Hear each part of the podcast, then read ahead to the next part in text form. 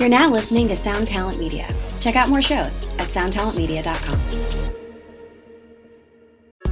We got another day of NBA action. And with FanDuel, every night is a watch party. So it's time for your FanDuel crew to make their bets. So, what's the move tonight, gang? You know that new customers who bet $5 get $200 back in bonus bets if you win. Woo-hoo, we're heating up, fam. Bet all the stars with all your friends and make every moment more. Only on FanDuel. New customers bet $5 get $200 back in bonus bets if you win. Make every moment more with FanDuel. It goes down in the. It. Down 21 plus and present in Virginia. First online real money wager only. $10 first deposit required. Bonus issued is non-withdrawable bonus vest that expires seven days after receipt. See full terms at fanduel.com slash sportsbook. Gambling problem? Call 1-800-GAMBLER. Welcome to the Pants Cast, brought to you by Lululemon, a show about all things pants. My guest is Matt James, former NCAA player and Lululemon ABC pant enthusiast. Hi, great to be here. Matt, tell us all about those ABC pants. The comfort, They're like the pants I put on when I don't want to wear pants. versatility, You could wear these pants to a wedding, but you could also wear these to a cookout. and what about style? They're like if casual and cool had a baby. Well, it's clear why you're an ABC enthusiast. Pleasure having you and your pants on the show. Thanks for having us. Find the shockingly comfortable ABC pants at lululemon.com.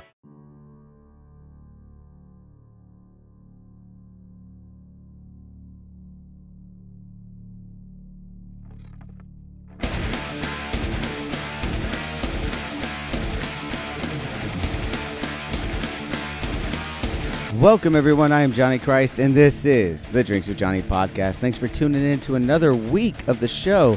Really appreciate it, guys. Uh, last week was a lot of fun with Kevin Eastman. Hope you guys checked that one out.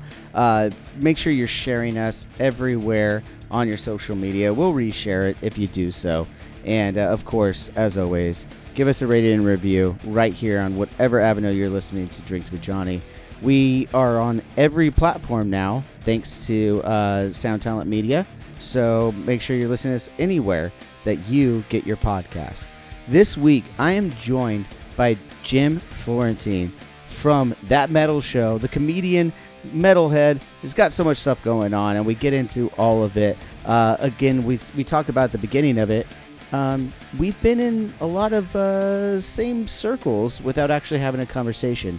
Not like this one. We've uh, actually become friends. We've been texting each other since I recorded this episode with him. Really good dude. Uh, a lot of fun. A lot of fun just reminiscing and getting to know his metal background and talking music, talking comedy, and so, so much more. So uh, I really appreciate you guys tuning in. I'll talk to you at the end as I always do. But without further ado, I bring you Jim Florentine. What's up, everybody? I am Johnny Christ, and this is Drinks with Johnny. Thank you so much for tuning in.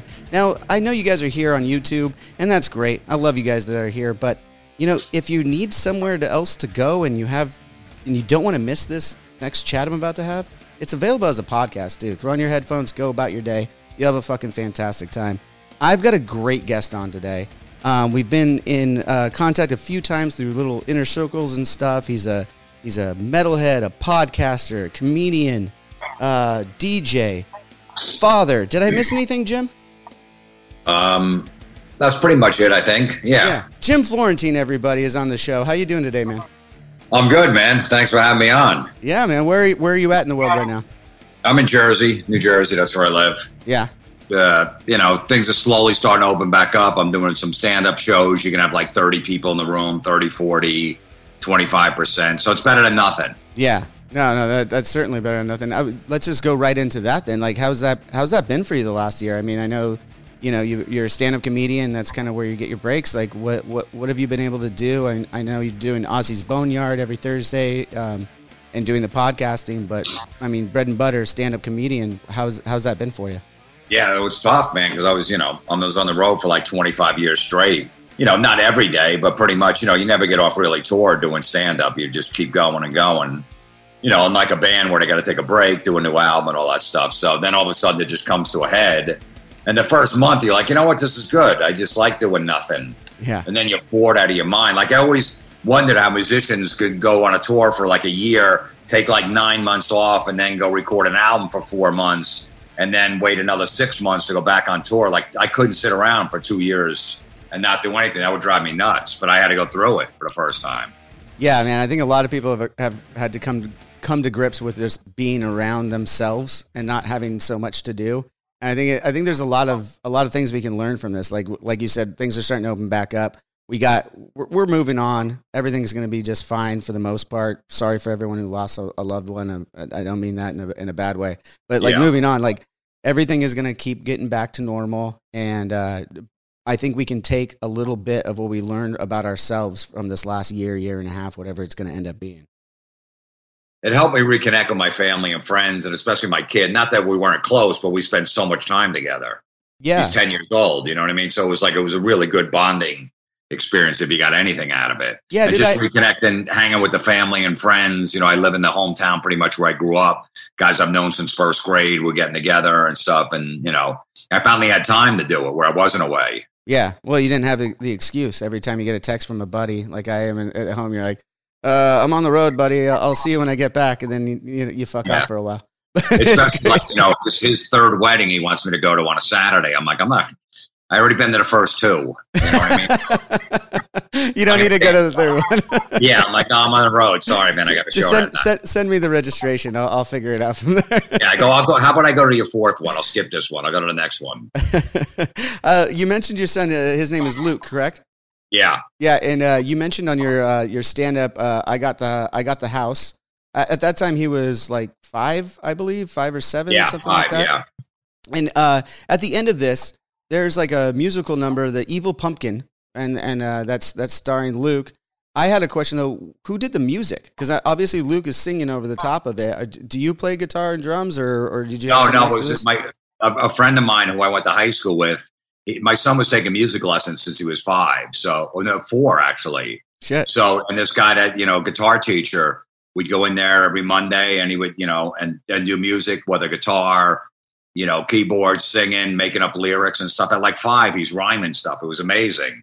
So uh, he came up, you know, they both came up. My my son's like, no, I want it heavy, like sort of like a Black Sabbath riff. Yeah, And you know, my friend would just be start jamming. No, no, heavier, a little, then a little slower. And then he just came up. He had a dream that his friends were getting chased by a pumpkin.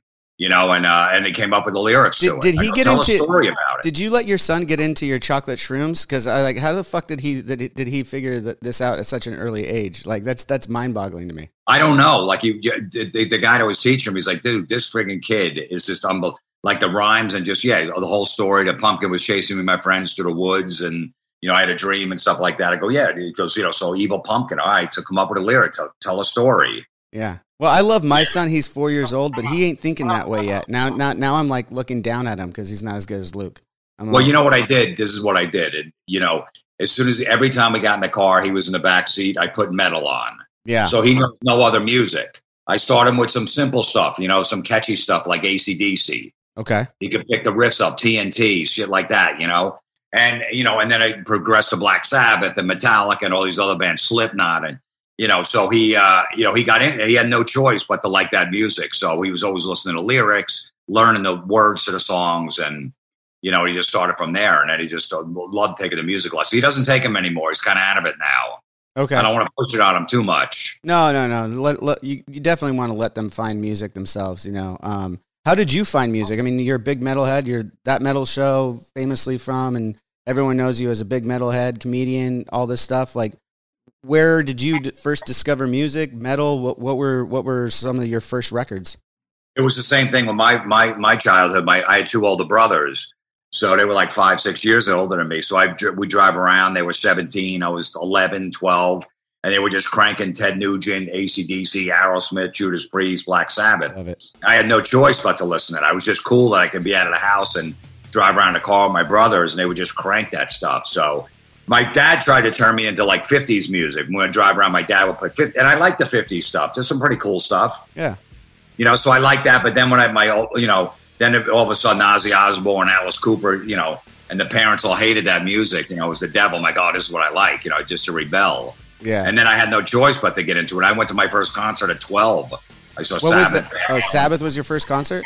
Yeah, I saw ACDC with Bon Scott as a 12 year old. Fuck, I'm so jealous of that. That's yeah, my parents will let let my brothers take me. Like, all right, just be, you know, be, you know, take care of them. Like, okay. I'm like, holy shit, I'm going to a concert. Fucking and Bon Scott before he died, which was fucking insane. I saw Blizzard of Ozz, you know, Ozzy with Randy Rhoads five times on that tour. Jesus, that's so cool. Yeah, My first know, concert was also. I was also 12 years old, but it was Metallica on the Load tour. Korn was uh, main support, and that was that was that was my first concert ever. That's that's a great show. Korn Yeah. and Metallica. It was it was amazing awesome. here at the uh, uh, uh, what, why am I drawing a blank? What's the one? Great Western Forum, the Forum.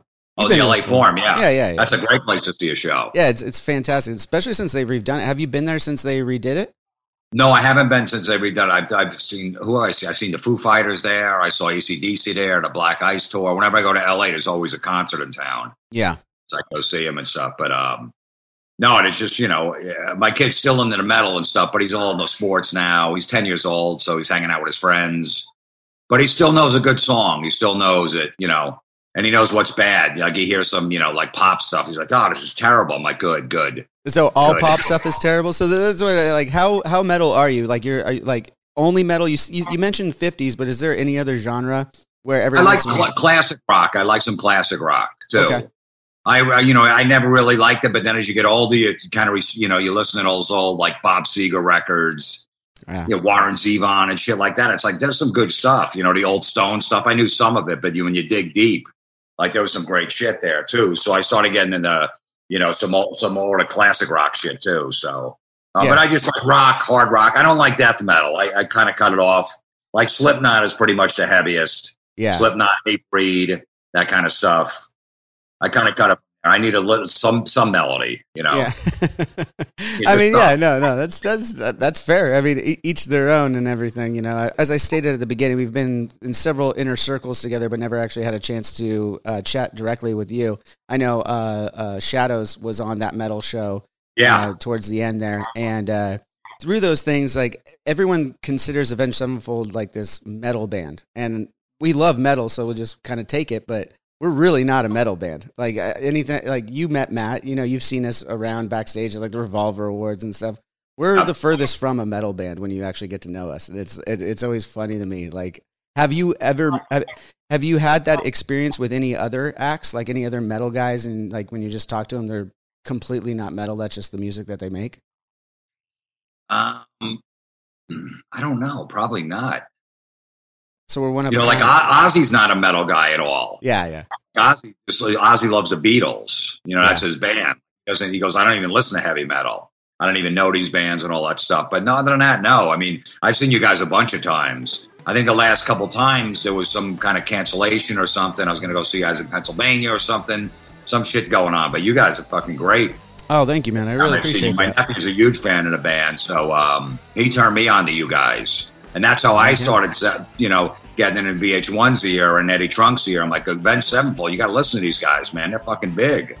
You know, oh, and that's oh, how I thank you for that. That's really cool. Yeah, yeah. So I started like you know getting it in there. I'm like, these guys. I'm telling you, man, we got to get some new blood. You know, VH1 always wanted us to.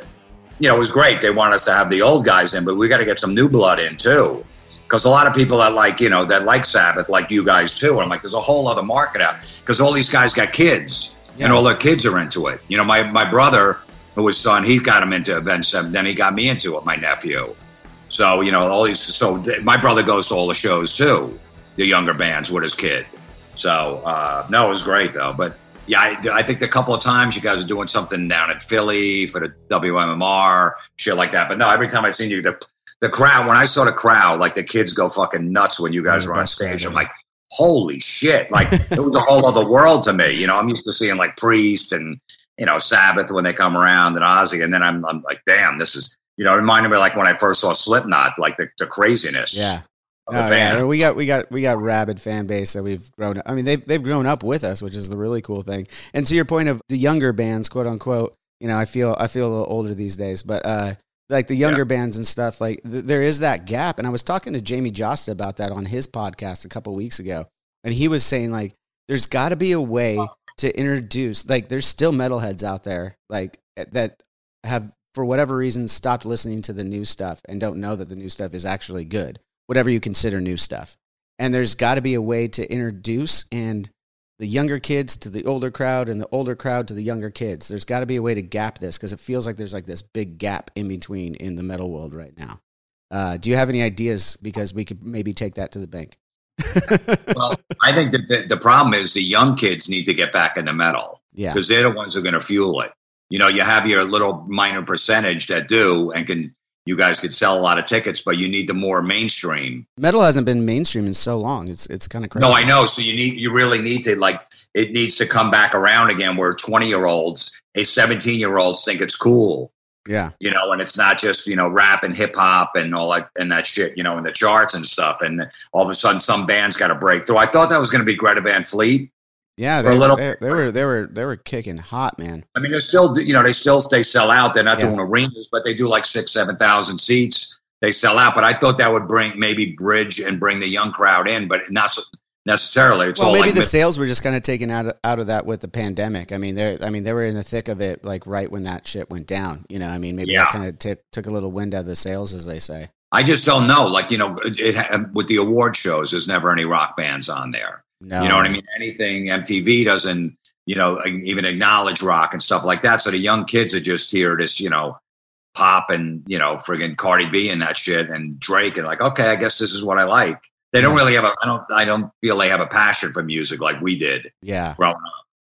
yeah. I I mean, you, you kind of had to go out and find the stuff, and now it's just kind of force fed to you. Now, I guess is the difference. I mean, I had to go out and find the bands that I that I loved. You know, Uh, I have two older brothers as well, so I was introduced to Right. a lot of music. But some of the music I found on my own, I had to literally go down to the record store or whatever or CD store, whatever it was at the time, throw on the headphones and listen to all the different samples at like Goody Music and shit. Yeah, there's you know they um. There's no rebel. The, the music isn't rebellious. Mhm. you know the, the, the, the music that's coming out so you know that's what we always latched on like if your parents hated it or the teachers or the adults hated it like okay good then i'm gonna like it Yeah, and I think the times have obviously it has a lot to do with the times changing, and I'm you know the the rebellious factor is kind of evident in your stand up comedy. I'm kind of curious as you know as the, the landscape of of society continues to change and gets more PC. Uh, I've seen your stand up. I know I know your comedy. It is not PC at all, especially for this day and age. So I mean, how do you how do you adjust to that, or do you not, or you just say fuck it? This is what this is. This is what I think is fucking funny. yeah i pretty much just say fuck it this is what i think is funny like i'm at the i know i'm not gonna get a netflix special it's not gonna happen you know what i mean so as long as you put that out i'm not gonna be on jimmy fallon doing stand up you know i could do a squeaky clean set if i wanted to so if you push all that just go hey i'm just gonna play to my audience Yeah. it's almost like a punk rock band I'm just going to build it like that and just go do small theaters and just and just play to them. It's like why I'm not going to try to appeal to everybody because uh, you know you, even back 20 years ago, if you tried to appeal to everybody, you were still going to be like middle of the road. Now, if you try to appeal to anybody, what are you going to say? You can't say anything. So you, You literally can't say anything at this point. I think I picked the wrong time to be a podcaster because I'm like having to bite my tongue all the time. It's crazy. I know. But, I know. but you know, I'll, I'll tell you one thing though, and I, I've been asking like the last three years since it's really started, like this PC shit's completely out of control. I always ask the club owners around the country when I go there. I go, more people walking out complaining about the comedy shows? They go, no. They go, it's actually less. They goes because people actually do research now. They're not just going to come and go see some comic, which they used. Yeah. So anyone that's super uptight isn't going to be coming to a comedy club anyway. So I, I thought, you know, so no one's really walking out in droves because you do an edgy joke. Yeah. You know, great. Did you So did I- you have a lot of that though prior to like what, what's like some of the edgier joke? What, what's like the most edgy joke that you've said and like just watch people walk out? Uh, to your point. Well, I remember I was doing some. I did a Bill Cosby reference about putting something in someone's drink, and the woman said I was talking about rape on stage. I'm like, all right. I go, you know, something about. I don't know what the joke was. Something about you know, I'll Cosby or something like that. And she's you know, she's complaining to the owner. He was making rape jokes. I'm like, okay, if that's what you're going to get out of it, then then you, you, know. But you really, you, you don't. I don't know. I, I, you know, I've had a few people here and there, but you don't really. People, I think they know to stay away. Yeah. Well, that would make sense. I mean, I want to go to a comedy club and expect to, you know, I think that's part of comedy is is putting a nice filter over bad shit. You know, like this is this is really bad. Uh, we can either just sit there and, and put it in this dark corner, or we can talk about it and maybe put a, a nice filter over it, for lack of a better term. Yeah, um, I, I think that the crowds have actually gotten better over the last couple of years because they really want want to be entertained. They know what they're going in for. To like, look, I'm so sick of living in this PC world. My job, I got to be careful. I got to be careful what if I'm a teacher, I can't post a picture of me in a bikini on the beach with my girlfriends. You know, girl teachers get fired over that shit. So Really? then when they come to a comedy club, they're like, good. I just want a couple of drinks and hear some dirty jokes and edgy jokes. It's dark in here. I can't get in trouble, and I just need Yeah. to laugh, which is great for us. Yeah, no, it's maybe that's the good thing about all this shit is that there there will be a place still for you to go out and and enjoy yourself and enjoy somebody else's comedy ab- about it. I bring up the filter though because uh, a part of of I got the house special, which is on Prime Video by the way. You mentioned you're not on Netflix, but you are on Prime Video because I, I watched Yeah. that. Yeah, I got Prime a Video. couple. I got like two or three, three up there. Yeah, which is fantastic, and I absolutely loved it. Before I get into what I was about to say, I, I have to I have to note there was in the front row there there was a Metallica shirt, but then there was right next to it an Avenged Sevenfold shirt in this special that that that, all there. I Yeah, thought that was kind of cool. I know. Yeah, they uh, all the metalheads come out and they always sit right in the front. Like I always know when I got three dudes in you know Iron Maiden shirts, I'm like, okay, this is you know. Yeah, this is gonna be a good crowd. Which is, which is great. They're you know they're because they're loyal fans too. If they're loyal about that music, they're going to be loyal, you know, a fan forever. So yeah, yeah, I remember the Avenged Sevenfold shirt in the front. Yeah, Yeah, I was I, I was watching back at it, uh, you know, in preparation for this chat, and I was like, oh shit, that's kind of cool. but uh, um, anyways, on that, you're kind of uh, making light of your divorce a few years ago, um, and you get into a bunch of these stories, and one of the times you say that like Luke was the one that kind of broke the news. Like I, I, I was more curious. Like uh, you may have answered this a few times or whatever, but like I'm more curious after watching that. How do you mean he broke the news to you? Was he like, oh, Uncle so and so was over the other day, or what the fuck? What what what what was yeah, yeah, pretty much. Like you know, she's my you know, like oh yeah, I was out to uh, lunch with my girlfriend and her kid and my and you know our son, and we had a great time. And I was I was uh, I was just a little fishy about it, and I'm like, and I just went to my kid. He was like four and a half at the time. I'm like, who was at lunch, Dad? And uh, this guy. I'm like, what guy? I didn't. Uh, some guy. He was there too. Oh yeah, you met him. Oh yeah, I met him a few times. Yeah, went to the mall with them. I'm like, oh, hmm. kids know, man. Oh yeah, Yeah. And they don't have, you know, they don't have to like, oh, I'm going to hide this. He didn't know any better, you know, and that's, I just felt something. I said, let me go to him because he was there. And that, yeah, I said he broke the case, which he did. that's amazing. Now, like as soon as we're done with this chat, I'm gonna go talk to my son and be like, is there any other men that have been around? Like, what's going on, bro? when they say, when they say the same thing like three times in a row, that means like they're filling in time. Like it's a lie. And they're just kind of like, when, when you say it three times in a row, who, who was at that lunch, you get a little suspicious. Like I didn't ask who was there. Yeah. You just volunteering this information. Wow. So towards the end, though, you you did mention that um uh you got you and your wife are friends now because you know she's you know she's the she's the mother of your child and you need her for that and everything. How is that? I mean, and of course this is a few years removed from that special. Um, how are things now? Yeah, everything's good. You know, it's uh, you know, you know, you just you know, you, you get a little bumps here and there, but it's good. But I know, like you know, I always knew as a band, like if a, if a guy, you know, someone went through a divorce or some something tragic in their life or something like that. That's always a great album to write. You know, the pain in there, whatever you're going through. you Yeah, know, use so use it like, as a muse uh, in a way. yeah, I knew. Like I, I- when I was a kid, my my older brothers took me to see Richard Pryor live at the Sunset Strip in a movie theater, and I was fascinated how he was saying like he burned himself and he almost died. I'm like, holy shit, almost in tears, and then he's making you laugh 30 seconds later. Fuck man. I always remember that as a kid. I wasn't necessarily want to be a comic at that time, but I just remembered that, and I'm like, I want to do this thing while it's fresh. While it's still, you know, because now if I do the material, it's not going to work because I don't care anymore.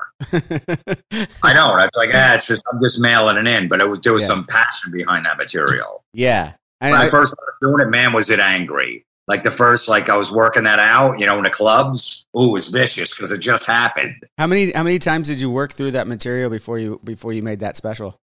Probably about a year, about a year working Wow. the material. You know, uh, doing the sets here and there, but we, it was. I mean, it was vicious in the beginning. Do you think that's? I, I've talked to a few different comedians about that. I've, I don't know that I've asked this question of them. Do you think that it's therapeutic for you to go to go through this and then and work that out into your set? Do you think that that helps you out in any way, or do you think it's just this is just I'm going to live my life, so this is what I got to talk about. No, I think it did. It helped me out just talking about it every night because I was just, you know, my friends were sick of me talking about it. Yeah. So it's good I can go on stage and talk about it. And I was, I felt real, real passion behind it, you know. So, you know, sometimes you, you know, when you're playing a song on stage, you guys don't really like playing. You're like, all right, yeah, this one, okay. But then you got a new one, you're like, oh fuck yeah, I love playing this one live, and look at the crowd reacting to it. It's the same thing with that, with that material that I was doing. But then when I, I felt like I was, I was moving on from the material, I'm like, I got to record this thing now Yeah. because if I wait six more months, it's just not gonna. I'm not gonna. I'm not gonna feel it anymore. Yeah. It's gonna be on. And I don't even. I don't even remember half of those jokes. Like I wouldn't even bring them up now because they don't really even make sense anymore. Yeah. So going back to uh, you, you mentioned Richard Pryor, and uh, I'm I'm a big fan of Richard Pryor as well. Um, you said that at the time when you were at that uh, that drive-in and saw, and saw him on Sunset Strip and everything, what and it didn't click to you at that time that you wanted to be a comedian. When did it click for you, and what was the inspiration? I mean, uh, you mentioned Richard Pryor. What are some other people? And even that, I know that the community of, of comedians really kind of help each other out at a certain point. And, you know, you're at the comedy clubs and doing stuff and everyone's kind of help, not necessarily helping, but kind of in the community together. Who were some of the mentors early on for you? Well, you know, Richard Pryor definitely, and then Rodney Dangerfield. I Oh, love yeah. the quick the setup punchline that you know the one liners because I saw I saw like David Lee Roth as a kid, just being funny in interviews and just being stupid and stuff like that. Just being he the had all this- diamond one. exactly. He was like a fucking, you know, he was like a such a character, you know. And then I would go see Twisted Sister when I was a kid, and Dee Snider, like in the clubs before they made it big, they would do like four sets a night. So he'd be riffing for like twenty minutes on stage, just killing time. And he was really funny. I've seen I was like a fifteen year old kid sneaking in, and I'm shit. I'm like, man, I got to get up on stage somehow or do it. I don't want a nine to five job. I started DJing on the radio. I went to college for communications did some morning shows, and then I started my own DJ business. I was playing in rock clubs, and then once I got on a morning show doing, I was like 22 years old doing a local morning show, but it was like shitty, you know, like Journey and Elton John music. I didn't want to play it. I wanted to play metal, and uh, I just getting in trouble. I just had to say that city shitty Elton John music. I'm a big Elton John Yeah, at that time, and Journey. yeah, I was just like, I, I, respect the music now, but not as a 20 year old. yeah, no, I, I- I get that. And let me have a shift at night where I could play whatever music I wanted after six o'clock. Okay. So from six to nine, I had a metal show. I could bring my own albums in and play whatever the fuck what what I wanted. It was amazing. And then they go, I want on the mornings, you get a good voice and all this stuff. And then I had to play the regular stuff they play during the day. And I would crack jokes in between. And like, you can't, don't make jokes. Just tell the, the time and the weather and move on. I'm like, well, what am I doing? You know, and, That doesn't then sound fun. it doesn't sound fun. And then when I saw, that's when Kinison and I started seeing Kinison with his Yeah, band, Kinison, Sam, and yeah. then Dice comes out with the leather jacket on, telling the dirty jokes. I'm like, that's it. That's what I want to do. Oh, that's, That's- incredible. Have you uh, have you um, shared the stage with Dice or, or Kinison or anything like yeah, that? yeah. Not, I never met Kinison. You know, he passed away what, like '93 or '94, or something like that. But uh, Di- and I'm meeting him years later, and I told him why that he's the reason I got on stage and all that. And yeah, I wound up opening for him. He was at my wedding. I'm still good friends with him. Oh, that's which is awesome. great. But I when I saw it, still took me like a year to get the balls to get up on stage because I still had stage fright. You know what I mean? I wasn't good at public speaking. I was shy. You know, I wrote. a Yeah, I guess it's a little different when you're in a studio by yourself talking into a microphone than when you're Right. like out in front of some people. you're you're in a club, a DJ in a club. You're in a booth. Nobody gives a shit. You know, you just play the music. But yeah, so. But once I went up there once, I knew that's what I wanted to do. I was terrible, but I got, I remember getting one laugh.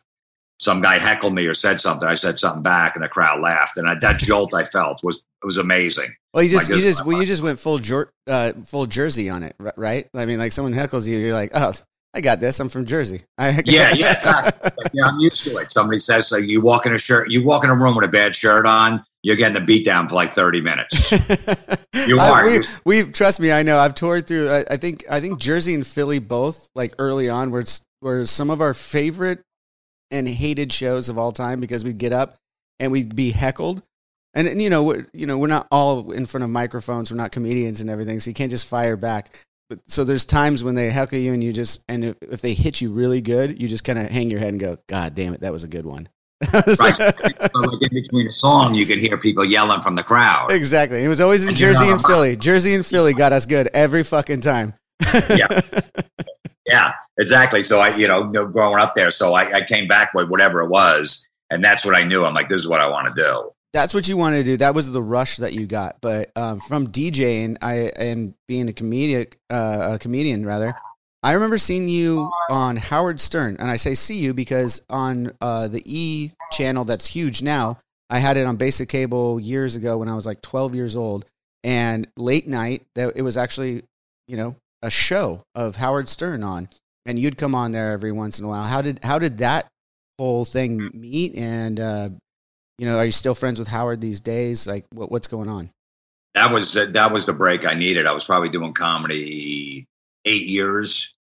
You know, just doing clubs here and there, trying to make a name for myself. Nothing really going on, you know. And then I got a big break to go on there. Um, I, put, I put a prank call CD out of like messing with telemarketers, and I gave it to the producer Gary, the producer at the show, and he goes, "All right, if it's funny, I'll uh, we'll, he'll play it." I'm like, "Yeah, right, okay." He ain't gonna play it. And the next day, he started playing the calls on the air. He's like, "Who is this guy? We got to have him in, man. He's funny." And then, like three months later, I'm sitting in on the show, and then I become a regular and start, like, you know, selling out clubs. Yeah. Before I was, you know, drawing nobody, basically, you know, just struggling as the feature act, and then all of a sudden, you know, he's giving me plugs, and I'm playing wherever. He was so big at the time; there was like 20 million people listening to him, and he took a liking to me, you know, so it was amazing. No, I'm, I'm sure that was like. I mean, that's And a I was a huge fan anyone. just growing up listening to him. I was working Totally. construction sites. We'd have the radio on, and I tell everybody on the site, you cannot put any power saws on while he's on the air. Wait till the commercial. You know what I mean? Like I didn't want to miss any of the show. So just to be in there, like he right. Was, because it was so crazy. I mean, at 12, watching that on eight, you were like, this is like soft porn, right? Oh, it totally was. Like everyone's. It was there was times. There was times where literal porn stars would come on. I didn't know who they were at the time. I mean, this is before. This is before the internet porn is as big as it is now. Let's put it Yeah. that way. Like I mean, I, I had to like sit there and watch something download for an entire day for five minutes of porn. Like this was this was like not Yeah. not not not but just a, like a regular girl coming in, taking her top off. yeah, I'm and I had oh. no idea who it was, and like then you find out later it's Jenna Jameson. I was like, what? Yeah, I what know. I know. Crazy. I was in the studio one time when Jenna Jameson rode the Sybian. Oh, you were there? Yeah, remember they had that machine, the yeah, Sybian? yeah. Yeah. I was in studio. It was like the it was like the two weeks into the Sirius. So you, so in your stand up, you, you mentioned that you kept uh, your, your your dick in your pants the entire time you were, you were wed. Were you married at this time when Jenna Jameson came in? Uh, no, I had a girlfriend, but no, she wanted nothing to do with me. No. Yeah, was, no, I was fucking, you know. She, uh, no, she, I, I wish it would have been great. yeah, yeah. And how close in proximity to this this ride were you? Twenty feet, Nice. And I was standing too because I wanted to get a good view. It was unbelievable. We were all just like creeps, just standing up, like, oh my god, just watching her. You know, it's it's so funny because watching back some of that stuff or listening back to some of that stuff, you could hear you as a regular and some of the other regulars when that shit goes down. Everyone's losing their mind, and Howard just has a way of keeping his cool about it. And I was wondering, does he freak out like after he's after he hits stop, or is he is he just like he's like No, he's just kind of like, hey, man, this is great. He's just playing to the audience. He's like, that, Yeah. that was great. I know, I know those dudes drive around in their cars, and this is going to be great on the E show on TV. It's a great Yeah. visual. You know, so yeah, he wasn't like that at all. Like just real quiet off the air and just go, yeah, that was a good segment. You know, That's amazing. That's that, that's that, I mean that's that's the true professional. I mean now with this Sirius XM, I mean he's got two channels now. I believe is, is 100 Yeah. and 101. long time, yeah. Yeah, and you're on you're on Ozzy's Boneyard, and Yeah. every Thursday. So I had to ask a question. You, you go back and you you know in this week of history, this album came out. You do a lot of that. Uh, so I got to ask you. I mean, we're recording. Um, it won't be out for a little while, but we're recording on Friday, the fifth of March. Off the top of your head, what what album came out this week? Um, Master of Puppets came out this week, Did it? March third, nineteen eighty six. Well, that's a fucking great one. That's a great one to throw out of the hat right there. Yeah. Yeah, that one came out, and the one I was, the ones I was playing, I think they came out last week. Was uh, Motorhead 1916, Nice. Alice Cooper, Billion Dollar Babies, um, Judas Priest, Point of Entry, and that, that the- record was always funny. Like, uh, you know, the, a lot of the metalheads and everybody like talks about that record. It's a great record, but the cover before he outed himself, there's the cover of this Point of Entry record, and you know, hindsight, I look at it and go, "Duh." Like the cover of that record and what it, and the title of it, Point of Entry. Yeah. there, was there was actually two covers. There was a, a European cover, which was different than the American one with the. the oh, was there? Okay. Yeah, there was two, but yeah, no, there was a lot of stuff looking back. Halford, you know, Eat Me Alive and stuff like that. Those- Yeah. Yeah. I fucking love that. I just love that. Like, I love the hindsight because, like, at the time, I mean, especially early on, like everyone, a lot of people in the metal community were so anti-gay and everything like that. And It's just like you look back at it, you're like, some of your heroes, buddy. You know, like just let it go. Yeah, but you know what? I'll tell you, man. Well, you know, when Halford came out, everyone, you know, like the whole general public, all the metalheads are going to hate him because he's gay now, and nobody cared. yeah, One person that I know that's a metalhead cared. That's good. Yeah, I, I mean, I wasn't, I wasn't part of that generation. I mean, no one cares now, but like, I wasn't. Yeah, part of that nobody, when it happened. nobody. The old metalheads didn't care. Good. Not one. I'm glad to hear that. "I'm going to see Halford. They didn't care, Yeah, That's- and I knew that about like, like, all right, that's fine. still a great singer. doesn't change that shit. He's a great dude too. Yeah. And my, I was on uh, Eddie Trunk show on his radio show when my wife at the time was pregnant with my son, and Halford was the guest, and he rubbed the belly. He goes, "This kid's going to be a metal baby." Rubbed their belly. My and then Evil Pumpkin came out, and he was it. I fucking know, right. and then he Premonitions. at five. That's fucking rad, dude. So you you've talked to like everybody, like a bunch of fucking. I mean, you guys have had everybody in the in the sun on that metal show, Ozzy's Boneyard. Who has been a, a moment that you maybe kind of pinched yourself when you were talking to him, and were like kind of like, oh fuck, like I remember when I went to the store and bought this vinyl, and fucking now I'm sitting here having a conversation with the dude. There was so many of them. I mean, every every season was somebody different. I think like maybe season one we had Ace- uh, Angus and uh, Brian Johnson on together. Oh, that's right. Um, you know, then we had Steve Harris from Maiden. Steve's such a good dude. I love that dude. Phenomenal. nice guy. great guy. Uh, you know, we had Bill Ward on from Sabbath, Geezer Butler, Tony Iommi. You know, Sabbath's my favorite all time band. You know, and then we have Tom Morello from Rage. I'm a huge Rage fan. Great dude. Yeah. You know, um, it just every every season was somebody different. You know, I grew up a huge Ted Nugent fan. I don't care what he says. I don't want to listen to people's politics, whether it's Tom Morello and stuff like that. I never cared about that stuff. Like, I'm- if, if the music's good, and just be Ted coming on the show and going up there and playing guitar and, and just being funny and stuff like that was great. So Yeah. You know, so it's just uh, every every year, every season, I'm like, you got to be kidding me. This Paul Rodgers from Bad Company, a legend, Yeah. Fucking. Yeah, I mean, you guys, like I said, you guys have had fucking everybody. It, and then Corey. Taylor from Slipknot, one of the nicest guys in the Such- business. Yeah, he's a great dude. Like we we've done Great we've dude. done a lot of tours together. Stones we we we did Stone Sour and Slipknot stuff together. It's actually an ongoing joke because we kind of for a while there it'll be different now, but for a while there we were releasing albums at different times and we'd have like 80% of the crew was like the same crew that came over. Like when they'd go to write a new record and got off the road that's when we would be going out and we'd like have like 80% of the same crew and stuff. It's just, Oh, really? it's funny. It's, it's pretty funny. It's just like a and it took us a while to realize it. And they're like i was talking to the crew members and they're like oh yeah when we were out with uh, slipknot i was like oh you were out with slipknot too wait you were out with slipknot too you were out with- oh shit we just have like the same fucking crew out here it's pretty wild man um speaking on that metal show though how, how many years has it been off the air now 2015, so we're going on like six years now. Yeah. So in the and, and you're you're no stranger to the podcasting business. You've been doing it for 11 years. You got your podcast. Uh, uh, everybody is awful is out. Is everyone can listen to that right now? It's streaming everywhere. Have you talked to Eddie and the other guys? Is there a possibility? And probably you've, someone else has asked this question, but do you ever think you could do like that metal show as a podcast and just like keep bringing people back on and doing that kind of thing? We could do it. I mean, Eddie does a bunch of shows. He's got a show on uh, Sirius on Volume, that Volume channel, whatever. He does it Mhm. Monday through Friday. He's got another show. He's got a ton of stuff going on. What we'd really like to do, if we're going to do it, do it right and bring it back the way we originally did. We had, you know, there was some definitely some feelers out there before the coronavirus hit.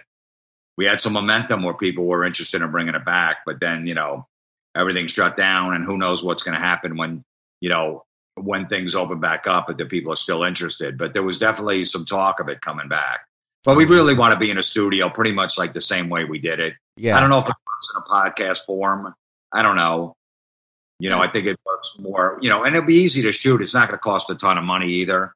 We just find a studio. We go, you know, come to LA for a couple of weeks. You know, that's where we, most of the time we, we came out to LA for like two weeks. All the, all the guys live out there and we, you know, they're right down the street.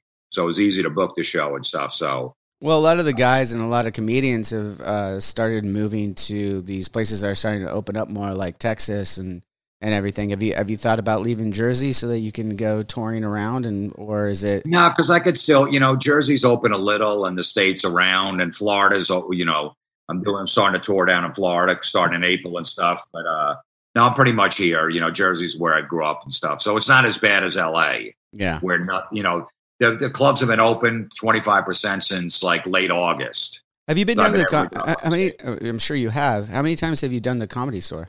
Um, you know, when I would come to LA, I'd go up and do it. Pro- I probably did it 20 times. I, I mean, it seems like it, uh, it's doing okay now, but I, there was like a moment where everyone was worried that it was going to shut down here in LA because it, Oh, yeah. it, it was going to be for so long. I mean, do you have fond memories and like would that? I mean, you're from Jersey, I get it, but like uh, for West Coast comedians, I mean, that's that's a that's a staple, you know. So I mean, did you did you hear any of this noise that was going on about six seven months ago, and and how did it make you feel if you did?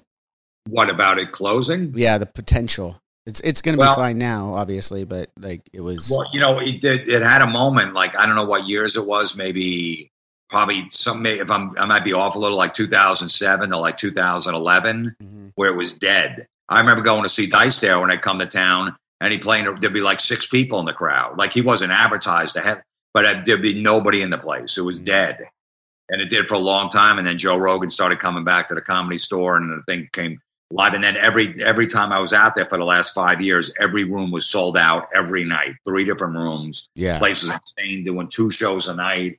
It was crazy. And then you know the coronavirus hit and it hasn't been open yet since last March. Yeah.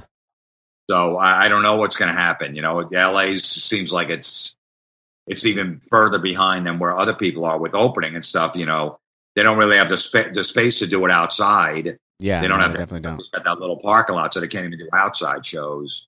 So I don't know. I'm hoping. You know, Well, Tony, a good friend of the show, Tony Hinchcliffe, was doing some outdoor shows because he does like a, a regular uh, stay like every Monday night there. yeah, And he was saying he was like the the parking lot's open. uh, He was like, anytime you want to come down. And you know, when I talked to him, it was like in the thick of stuff, and I was like, I'm not leaving the house, but I appreciate the offer. but now, now Tony moved to Austin, so he's doing it there. exactly, exactly. So Yeah, that's that, that's what that would that, that's what begged the question is like, have you considered that? Because a lot of the comedians are moving to, as I said, Texas, Florida, Mississippi, all these places that just released like a complete no mask clause. So I mean, and how do you feel about that? By the way, if, if you Well, mind? I'm lucky that I'm lucky that I'm not an act where I where I could sell five thousand tickets in a theater. You know, so uh, me playing in front of forty people, like it's not it's not that bad. Not that I always play in front of forty, but I, I'm not. You know, it's not killing me. Like you know, these headline bands like, that sell seventeen thousand tickets.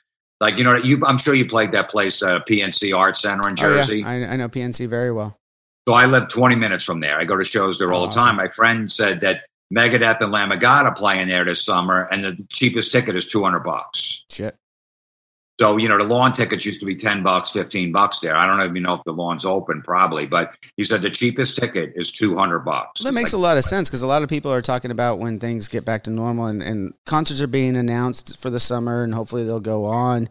But a lot of people don't understand the business side of it where, uh, you know, it's great to put these shows back on and get back on, but there's so much people to pay and there's so many hands in that, in that, uh, that thing that, uh, you know, economically, someone's got to pay for it. You know what I mean? Like, and these, these added things that are going to have to happen naturally uh, you know, as things start to come back, they're going to be extra costs to the fans. They're going to be extra costs to the bands. It's it's it's kind of a big mess, even to get it started as early as this summer. That's why I say with hesitation, maybe it'll happen. Like, but when you get everyone wants it to happen. Don't get me wrong. I I'm dying here. I want to get the fuck back out there. But when you talk about the logistics and the reality of it, there's so many fucking things to consider. And I, I know that the average fan, not no no knock on them, don't understand that. And why would they? But it's just it's kind of hard to explain those kind of things. Right, but think about it like a band that would sell 17,000 tickets there, if it's at 50% capacity by the summer. Mm-hmm. Right now, New Jersey's 35%. So if it's at 50, that's 8,500 tickets. If they're used to selling 17,000, they got to pay their crew, the trucks, everything else.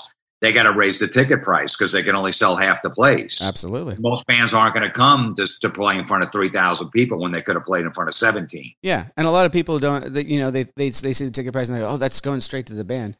You know, in Avenged Sevenfold alone, like we have three buses full of crew members that were like, it's not, it's, you know, there's a certain Yeah. level when you get to a level, it's like you're literally in charge of other people's livelihood, and I don't think a lot of people can, and I don't, I don't expect them to understand that. It's not that. It's just like sometimes I want to say, like, you know, it's not like you're giving Johnny Christ fucking 200 bucks in his pocket. There's a lot of shit that goes that goes before that happens, you know. Yeah, no, I know. Um, I don't know. You know, I did like as a comic, it's easier for us uh, than a, than a band because we could just show up. It's just one person showing up. All we need is a microphone. We don't have to bring a crew with us. So, you know, it's it's it's easier for me to go out and do some some dates. You know, most of the places, you know, Florida's wide open. So, I, you know, I haven't been down there. You know, I'm doing some dates in April. Uh, you know, um, you know, I'm a little hesitant, but I, I, I got to get back out there at some time. Hopefully, I'll have the vaccine by then. It'll be a little safer, and if I got it, then I'll, I'll feel comfortable. No, well, you know, it's it's all about you know as, as things start to get back to normal, everyone's comfortability, right? I mean, everyone like seems to like choose these sides like so black and white over the issue, and it's just so silly to me. I'm just like, it's everyone's comfortability. Like, if you're comfortable doing something, like Yeah, maybe you're being a little selfish, but that's not for me to say. Like, that's right. Like I'll, I know, like I won't do meet and greets or you know merchandise after the Mhm. show because then it's like drunk people yeah, yelling on your face, no mask. So it's like, okay, well, I could show up, I could go on stage, do it, and then just go backstage, and Yeah. that's it. So you you know you just know, okay, I could do that stuff. yeah. But then you're on a plane and you sit next to somebody, but it doesn't seem like it's spreading on a plane because I'm sure the media would, you know, would love to report that 17 people on a Delta flight got coronavirus going to LA. They would I'm love sure to jump would. on that. You know what I mean? They, they they would pounce on that in a second. You know what the you know the biggest travesty of, of this to me, and this is kind of a joke, but uh, I'll say it anyway. Being on a plane, like my my tour manager is like, "Hey, uh, do you ever want to be on a plane again if they don't serve alcohol?" And I literally responded, "Fuck no." so there's no way in hell I'm getting on a fucking a vessel that's flying that high in the sky without a fucking without some kind of drink.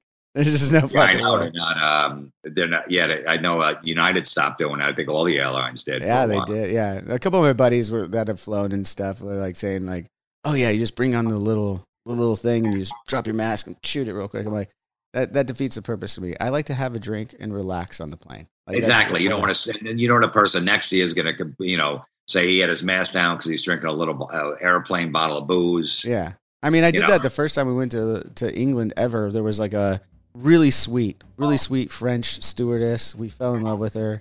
She was so nice to us, and she literally brought me like a bag of those little Jack Daniels things by the end of the flight. Really? Like, it was like, just us, and like by the end of it, me and me and Jimmy the Rev were just like. When we landed, I don't even know how the fuck we got through customs. It was amazing. But uh, uh, speaking of booze, though, uh, I, I, I got to ask you, what, what is your favorite drink uh, of choice? Are you a beer, wine, whiskey guy? Uh, any any of those things, or or you, maybe you don't like to drink? I don't know. No, I like to drink. Um, I pick my spots when I drink. Okay. Because I know I, I. That's why I never lived in New York City because I knew I'd be an alcoholic. Manhattan, man, uh, those bars don't close till four thirty in the morning. I love that. Four thirty in the morning, you get in a cab or a subway. You don't have to get behind a wheel. I knew to live in Jersey, outside New York City, so that I can only have one or two beers at most because I had to drive home. Yeah, That's how I got my sanity. Even on the road, it's like all about the show for me. So I'll, you know, I might pick a night to drink or something like that, but I never went crazy with it. I always liked the nice little buzz so I could talk to girls. That was always my theory. I need a little buzz on to get some balls to go up to a girl and start talking to her. yeah, but and, and you don't want to like slobber all over either. You don't want to be on the other side. There's you, pick that fine line. Yeah, and I, I don't like to get drunk where I just pass out. That to me, Yeah. that's no fun. Yeah, I don't know. I just never it can did. But uh, You, what you saying? You've never done that though? no, I have. I've had I've had my stuff, but it's just like just to wake up the next day feeling like shit. I drank beer, so I went to see this Black Sabbath tribute band last week. Awesome. It was the first band I saw since March. And Where was um, this at? Like what what venue It was was in it? Jersey. They had like an outdoor patio. It was freezing. Jesus, yeah, it's gotta be fucking cold as shit. I'm in It was Southern California, like 40 but degrees out, but you know, you just friggin' put on some extra clothes and stuff. But they play and they were on. They were amazing. rad. I mean, but um, and I drank beer and I had a friggin' headache the next day. I had like five or six beers. What kind was of beers were you drinking? Just I don't know, like Coronas, whatever the fuck they had there. You know, but uh, I, I I drink vodka now. I'll go with vodka. Yeah, yeah. I mean that that's that that's the clean one. Vodka sodas, you know, you a little bit less of a hangover. I, I Yes, feel I, I usually stick with that. But then when you're in a bar, they give you like a little cup of it. It's just not, like at a concert. yeah, I can't I can't drink a vodka soda because it's a little plastic cup like this. You get a big Coors Light. yeah. you get You're gonna friggin' 20 ounce. Totally, and you're you don't want to have to keep going back to the fucking bar and waiting in that You line. don't want that time. either. So- So um, yeah, usually vodka soda I'll, I'll do. Uh, you know, I say you know I was friends with Vinny Vinny uh, Paul and Dimebag. Yeah, I never And- met Dime. I was I'm good. I was good friends with with Vinny. I, I love. How fucking great was Vinny? Vinny's the fucking best man. One of the nicest guys in the business. Such Both a- of them. Dimebag too. You You got know, any good and- Dimebag stories? In I'm, I might have cut Oh, you off the- there. Uh, you about to go into the into Crown something? Royal, the Crown Royal, that guy would fucking drink. oh, yeah. He, he, they, Vinny and Dime loves comedy. They always come to comedy when they had a night off in any town. They go to a local comedy club. Yeah, So they came to see me in Dallas. This is like the Damage Plan days, you know, after Pantera broke up, and they were out. So that's when I, I, I start, I, you know, Yeah. started hanging with them, and I'd go to shows. I went on tour with them for like five days. So I'll never forget. We're backstage in like Philly or whatever, and um, I knew I got if you're gonna drink with Dimebag, do not have any alcohol whatsoever before you see him because you're gonna be. he's gonna give you ten drinks in an hour, and you got to drink them. you don't want to like uh, uh give give a little pre couple of beers. Like you need to go talk to someone. You're like he's not gonna worth get you. He's gonna get you there anyway. He's gonna get. I would. I would be at the. I'll be at the. Um. uh, At the stand. I'd be at the. Um. Buying popcorn, buy sandwiches, just bread, and my stomach just patting, patting my stomach, waiting to drink with Dimebag. Having like three pretzels. I'm like, I, I'm. I'm ready. Get as much bread and me awesome. that booze up. So we go backstage. They just finished. He goes. He goes. Here. Here's a shot of Jaeger. Drink it. I drink it. He goes. Come on. You got to catch up. Here's another one. He gives me five shots of Jaeger within like two and a half minutes. I just got like a little shudder right now just thinking about five bro, shots yeah. of Jaeger. So and I'm, just like, and I'm like, I, I could feel it already. I'm like, I'm gonna puke. He, nobody does five shots in a row of that shit. So then he goes, all right, here's one more. There's one more shot. I go, you drink it. No, you drink it. You got to catch up. So I'm like, I'm holding the shot. I go, I, I'm gonna fucking puke. So he starts talking to some record rep or whatever like that, and he's talking to him over there, and I'm like, and I pull like a high school move. I stuck it behind like a speaker, you know, the full shot. I didn't want to drink. And then he then he looks over like a minute later. Goes, "Where's that shot?" I go, "I drank it." He goes, "No, you didn't." I go, "Yeah, I did." Oh, he goes, "You sniffed you out. yeah, and I go, I drank it. He goes, where, where? And he starts looking around the room for the shot. Like a maniac, like the guy's talking about some business, you know, Yeah. about the next album. He doesn't even give a shit. He's just wondering what I did with that shot. And he finally he finds it behind a speaker, goes, Look at this. You didn't drink it. He goes, he called me out. And I go, and I just go, um, I go, I didn't want to drink alone. And he didn't even miss a beat. He goes, George Thorogood drinks alone. I go, "You got Oh, one bourbon, one shot, one beer, not even one. one scotch, one beer. beat." Sorry. I did, you know, I go, no, I don't want to drink alone. George Thorogood don't drink alone. I'm like, all right, you're right. And I fucking drank that one. I wound up passing out of my car on the street in Philadelphia, puking. I didn't even come home that night. My girlfriend thought I cheated on her. She's like, you were out all night. You didn't even call. I couldn't drive home. You're like, even if I had, I wouldn't remember it. She's like, you're in your third. you be doing this anymore. You're sleeping in your car. There's puke all over. You got to go, I know, I know. But I hung out with Dimebag and Vinny. Yeah, I think I think anyone who knew anything would know that, know what that There was meant. another time, I guess there were some band was opening for him. I forget some newer band was was going to go on the road with Damage Plan. They were the first band on, Mhm. and they got in town the night before the first night of the tour. And the singer's like, "Hey man, I hear you're legendary drinking. I want to have a drinking contest with you." He goes, "I could drink just as much as you." And Dime's like, "Okay, Oh, it's no, on." That's a terrible idea. Within an hour and a half, the guy's puking, and he and he was gone. He was missing. There was a singer in a band, and Dimebag's looking for him the whole night. They went to a strip club. They come back. He's, where's that motherfucker? He's going on the bus. He can't find him. He's mad because the guy just disappeared after like an hour and a half. And Dime, you know, had like seven or eight. He's like, come on, where are you? Yeah. He's looking in the parking lot. He finds him in a car next to, to tour buses, passed out in the front seat, out cold. So Dimebag gets a shot of Jägermeister off the bus, opens the door, opens the guy's mouth, and pours another shot down. his- of course, that's what you do. I thought I thought we were gonna have a contest, motherfucker. I love so I love those dime stories. I've heard a few of them. I mean, especially from Vinny. As I said, I never had the pleasure of meeting Dime. Rest in peace.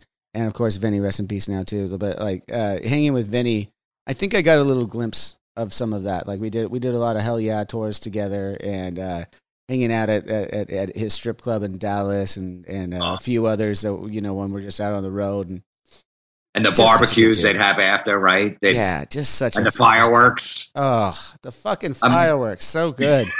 it, it, like, dude, everything was just a fucking party, man. He was like, it- you wake up to sober up real quick, and then go fucking play some drums, and then get right back to partying. It was just, it was, you know, and and also very intelligent. I don't, I don't mean to say all that to be like, oh, that's all, that's all it was. It was, there was a lot of intelligence behind behind that head that was, you know, that was all there, and just such a good, just a good human being. You know, that, No, it was great because they used to have on their rider on their bus a case of Pedialyte. So Yeah. I remember being on the bus with Dimebag. Everybody drink their Pedialyte before you go to bed. He'd make you drink it in front of you like you were taking medication. No, it's it's it's, it's brilliant. Uh, the Rev before his passing, him him and Vinny were were becoming real tight, and we had fucking Pedialyte on the rider after that. Like we'd have it like you know those those drawers underneath the the the, the couches and the buses and stuff. Those Yeah. drawers you pull out, full of fucking Pedialyte. Like, Pedialyte. That's that's life changing shit right there. And then when I saw Vinny, like, you know, a few years back, he he switched to pickle juice. He goes, "No, pickle juice is even better. I don't. I, I wasn't there for that one. I don't remember the Yeah. you say. He's like, pickle juice is even better than that. It's better. Forget the Pedialyte. Pickle juice is even better." I'm like, "Okay, pickle juice it is." Whatever it is, let's go for it. But it was just it was so much fun. Like after the show, they would kick ass, hell yeah. Vinny a monster on drums, and then they would have a barbecue out back. Yep. Vinny be grilling. They'd be shooting fireworks off and cranking like old Van Halen. yeah. You know, it was amazing. I'm like, this is the best. dude so for for my life in avenged and my life touring there was two experiences like that one was with like vinny and then like doing Warped tours with all the punk rock bands that's how the punk rock world was living like all the time and in between there that we did like some tours with some metal bands and stuff and it was very different until again we hung out with vinny and Hellyeah it was like oh my god there are metalheads that still want to do this kind of fucking fun shit like like that's i just want to have fun like that's you know that's that's what it that's what you strive for. It's what I did when I picked up the bass when I was 12 years old and spent countless hours. Like it was like in my head, like one day I'm just gonna be able to have fun with this shit. You know? Yeah, it's especially look, you do your hour and a half on stage, whatever it is, but then afterwards, you you know, you got to wind down a little. You know, so have a little fun before you go to bed or whatever, because it's grueling. You know, being on the road and being on the tour bus and all that shit. You know what I mean? So any way you can find fun, whatever you can do, you know, is great. And that's those guys always made it fun after the shows. Yeah. And, and and as you said, it's part of like a lot of people don't. Oh, well, how do you not go to bed till four o'clock in the morning? Well, fuck, I got off stage at fucking twelve. Takes me that energy rush takes a second to go down. You know? Oh yeah, you got that adrenaline. When I do shows, I don't go to bed till like two in the morning. yeah. If I I, don't do was going to shows- ask. I'm glad you brought that up because I was going to ask, like, how is that in the comedy world? Like, when you're, I mean, you're on, right? Like, when you're on stage, and especially like you're not running, not necessarily running through the motions with a song or something like that. You're you're waiting for a heckler. You're you're you're you're speaking. You're, you're you know your brain's got to be on fire at this time. So, what's that like? You know what what is your routine afterward? I know we could hear about the routines a million times before. What's the routine afterward? The routine is afterwards. You know, you got a, a huge adrenaline rush. You just can't go home and go to sleep. Mm. like you're still wired from the show, so it takes a while. You know, so it's a big adjustment. You know, when I was off to, for comedy, you know, for like four months or in the beginning of the pandemic, and then finally I started going out and doing some like outdoor shows. I, it was weird because I couldn't get to bed till like 1.32. I was used to going to bed at ten thirty. I never did that in 25 years. Yeah. Go to bed at 10.30, get up at 7.30, but that's what I would. And then all of a sudden I'm doing show. Like I'm going to do a show tonight. I'll probably be up till two in the morning. Last night I didn't do one. I went to bed at 10, you know, like 11. I know So- it's a pandemic, and you're you're saying you're gonna be up to like two. I'll be up too. So if you want to Facetime me, you need someone to talk to, I'll, I'll be there for you, Yeah. buddy. You know Sam Tripoli, the comic from uh, L.A. Uh, I, I'm not. I've, I've heard the name. I'm not. I've never met him. Or I'm Okay, because he's a comedy store familiar. regular. He puts those shows on there a lot. He's in town in Jersey. Oh, so cool. we're gonna I'm gonna go check him out tonight. You know, and uh, go hang with him. I haven't seen him in a while. Oh, that's awesome. But um, yeah, so but yeah, it does take me a while. Look, when you're on stage, for me, uh, I'm almost like Peyton Manning at the line. Like you know, you're looking at the defense, you're pointing over here. Okay, this shit joke didn't work. Maybe I'm, this shit's too edgy, too early. I got to win them over for a little bit. Let me move this over here. Let me move this section back over here because it might be they might be a little more rowdier. So let me do some rowdy material up front to get them on my side. Yeah. So you're always thinking when you're up there, which I love doing because I, I know I can't mail it in. You got to be cognizant of, of everything going on, like you just said, the quarterback in it. La- last question there, though. Uh, you, you brought up football, so I'm going to ask you. How you feeling about your Jets this offseason? No, I'm a Miami fan. From Jersey, a Miami fan, of course. Yeah. I told my kid growing up when he was growing up, I said, listen, you can root for any team you want. Okay, I'll, I'll go to the games with you. I'll sit and watch the games. The only team, the professional sports team you cannot root for is the Jets. Because you have a life of misery and you're going to blame it on me. And I won't sit there and watch Jet games. You're one of you're one of the smart ones, man. You're one of the smart ones. Went to a divisional rivalry and just said, "Nah, fuck it. I ain't, I ain't gonna do the Jets All my friends like Jets and Met fans, and they're just miserable. They, they're, you know, for decades."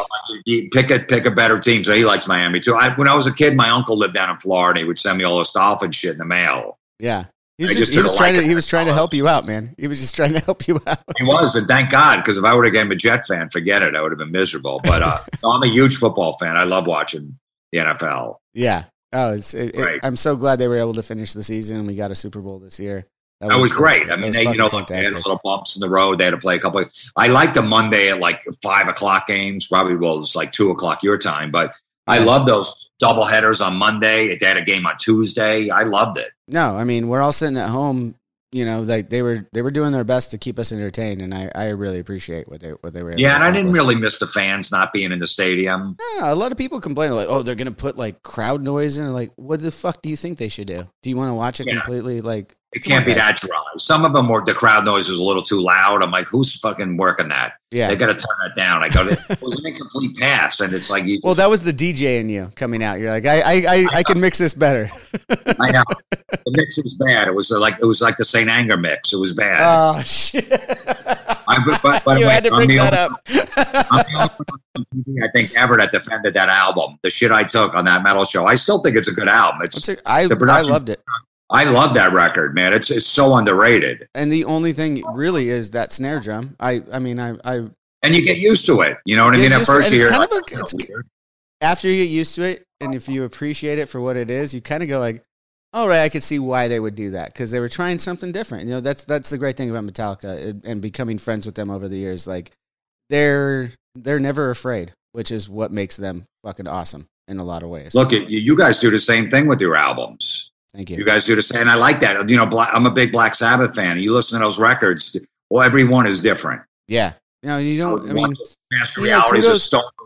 You know, I was thinking about this the other day, though, real quick, Jim. Um, there's there's certain bands that have been able to keep the same sound or the same formula for decades now and be successful.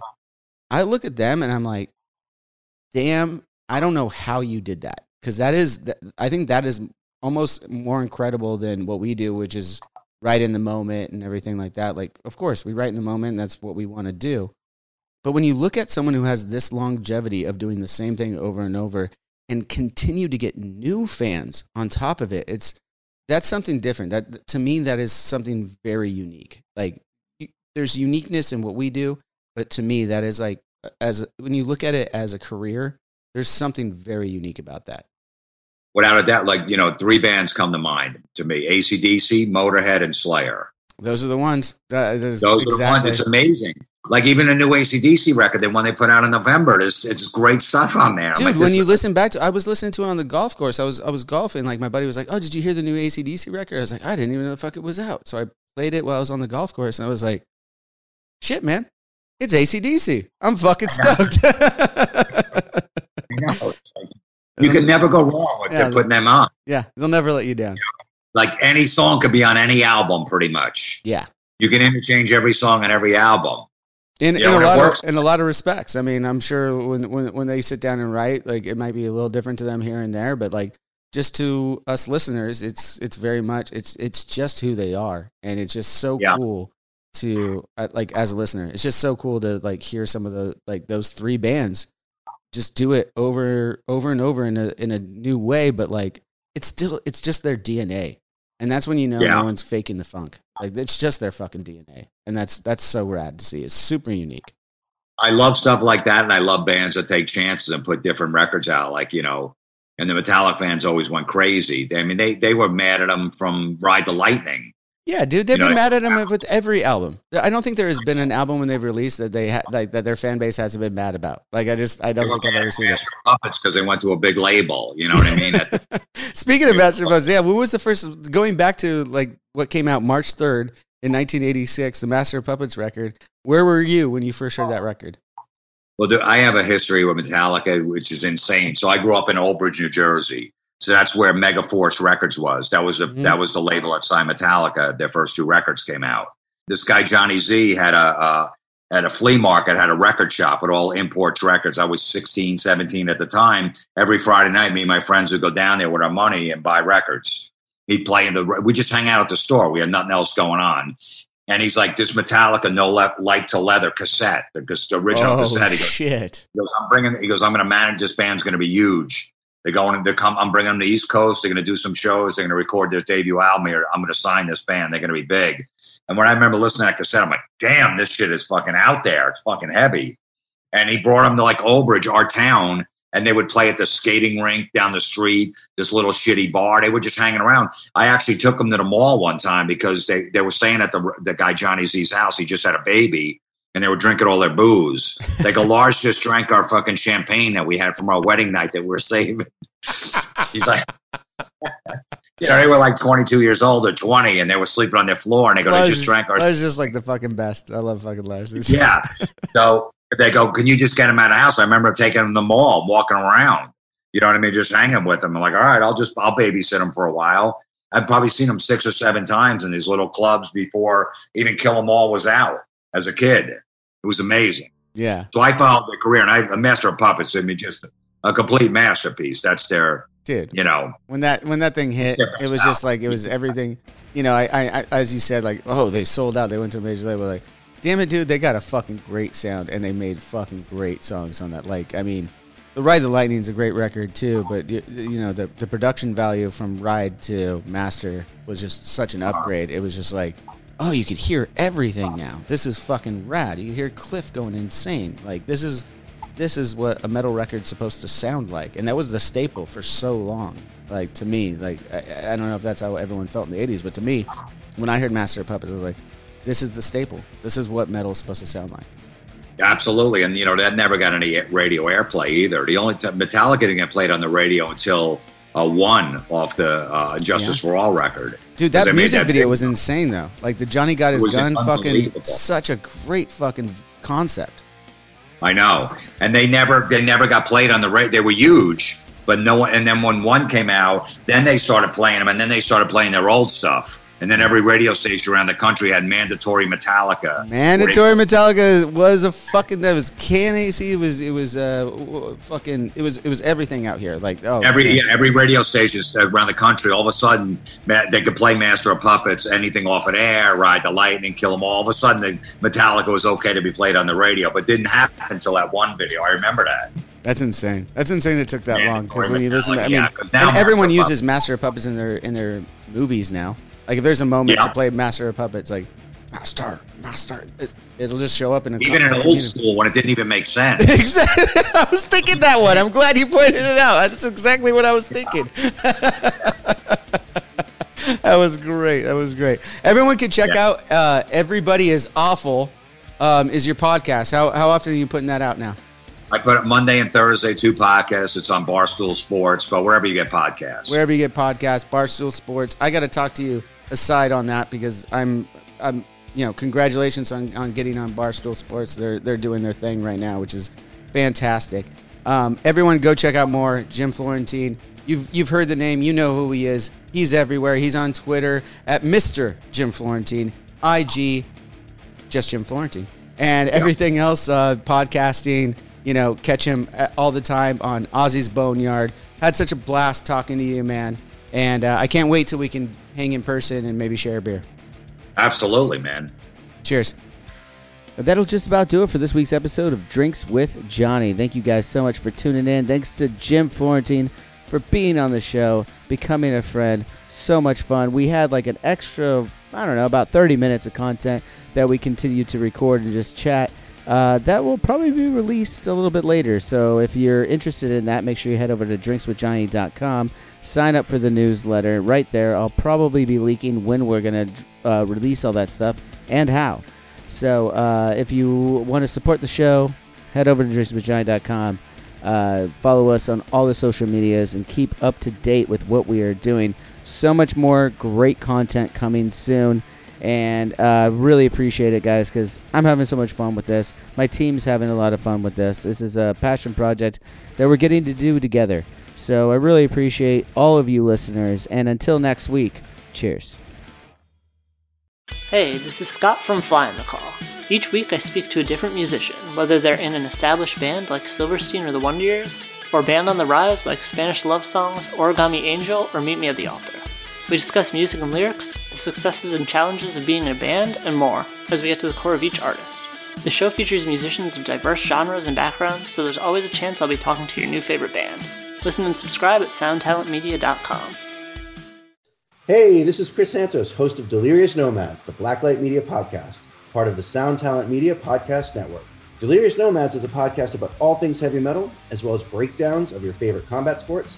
And me being a chef and all, we'll be riffing on some food talk every week with very special guests from across the globe. Listen and subscribe at soundtalentmedia.com.